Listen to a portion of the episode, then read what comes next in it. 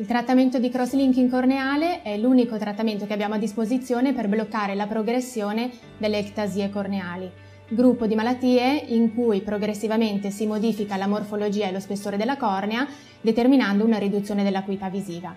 Il trattamento quindi è indicato prima tra tutti per il keratocono, ma eh, non dobbiamo dimenticare anche le ectasie post-chirurgia refrattiva.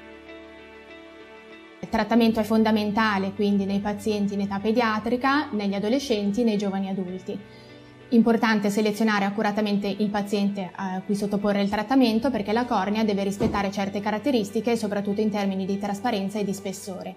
Il trattamento di cross-linking sfrutta eh, una reazione fotochimica tra la riboflavina, che è una vitamina che viene lasciata penetrare nella cornea sotto forma di collirio, e la luce ultravioletta, i raggi UVA, che attivano eh, questa vitamina, facendo formare dei legami molto stretti tra le fibre collagene della cornea e quindi rendendo la cornea più rigida. Eh, la rigidità evita che la cornea si sfianchi ulteriormente.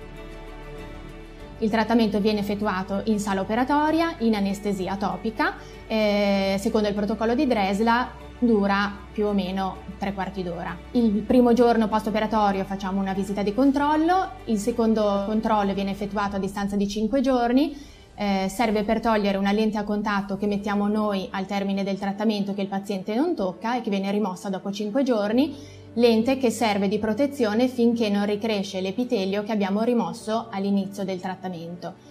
I controlli successivi nel decorso post-operatorio standard sono a distanza di un mese, di tre mesi, di sei mesi e di un anno.